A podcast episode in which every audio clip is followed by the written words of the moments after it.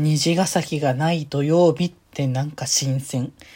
それではしたためますね。今日もさよならだより。はーい、どうも、皆さん、こんばんは、デジェでございます。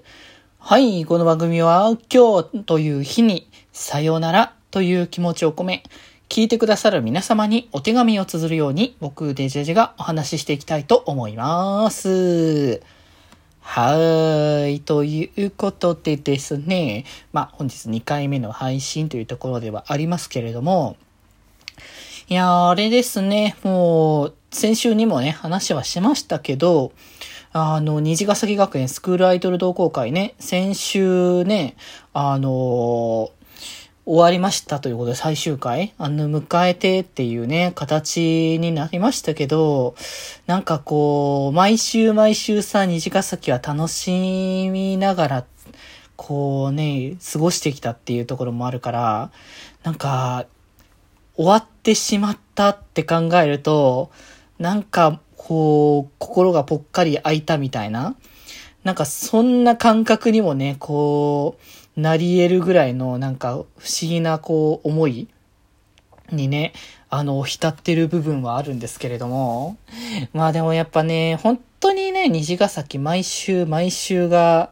なんか、よく言ってましたけど、毎週毎週最終回みたいなこの感動というか、か興奮みたいなものを、なんか毎度のことながら感じさせてもらってたから、なんかそれがなんか終わってしまったって感覚が、なんだろう、未だにないというか、なんかそういう不思議な感覚にはなっているなというね、印象ではあるんですけど、本当にだから、ワンクール、ツークールと、こう、繰り返してきて、一期二期とね、来て、まあ、一期で本当に9人のキャラクターのしっかりとした掘り下げを行って、そして2期になって新キャラ、そしてユニット、そして、まあ、なんなら、あの、ゆうちゃんに関してのクローズも結構、あの、細かく掘り下げながら、最後の最後の大団円でのライブっていうのを見せてもらって、本当にいいもの見たなっていう感じを、こう、やっぱ、今、こう、やっぱ、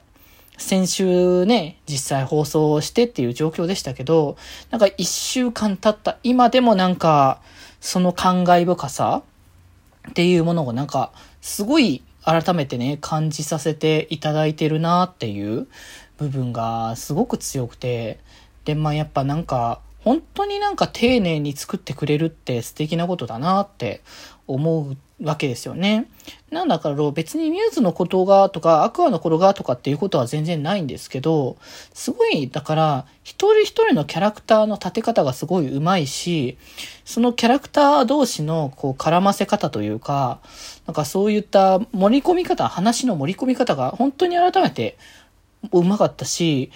26話ですか？全部合わせて。の話数分、どの話も書けたら、あの、多分良くないというか、合わなかったみたいな感じにはなってたのかなっていうすごい印象があるので、やっぱ虹ヶ崎というアニメーションがここまでこの出来に、あの、すごいクオリティがよく、こう物語もね、完成したっていうのは、すごいやっぱそこを気にして、しっかりしっかり丁寧に作ってくれたスタッフさんがいてこその話だなって思うし、で、まあその実際このアニメを通した後のライブっていうのってすごい楽しみじゃないですか。で、この、フィフスライブですかね。がもうね、あの、言うたら、そんなに遠い未来じゃないところでもうね、やることが本当に確定しているっていうこと。それを考えるとね、今からこん、こうドキドキ止まんないよねって。やっぱアニメの流れの曲は基本的に全部やるみたいな感じのところがあるから、それこそやっぱ序盤は、あの、アニメの流れを組んで、あユニットだったり、新キャラクターの3人の曲をやるのかなとか、後半はハーストライブの流れを組んだに、各メンバーの2曲目の楽曲を歌うのかなとか、なんかそういうのがワクワクドキドキしながらね、楽しみになってくるっていうのが、やっぱすごく、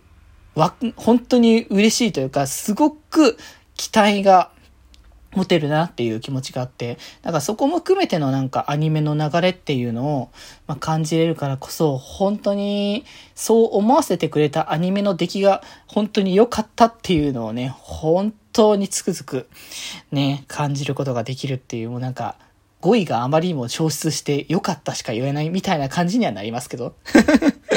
まあまあまあまあまあ。でもね、とりあえず、あの、来、再来週からですね、えっ、ー、と、ラブライブスーパースターがやりますので、来週はラブライブスーパースターについてのちょっと気持ち、えっ、ー、と、期待ですかね。期待の気持ちをね、ちょっとね、ガツガツと語っていけたらいいかなと思っておりますので、ぜひぜひですね、えー、またそのね、語りをぜひ聞きに行って、そして、えー、リエラをね、皆さん一緒に楽しんでいきましょうね。ということで今日はこんなところで、それではまた明日バイバーイ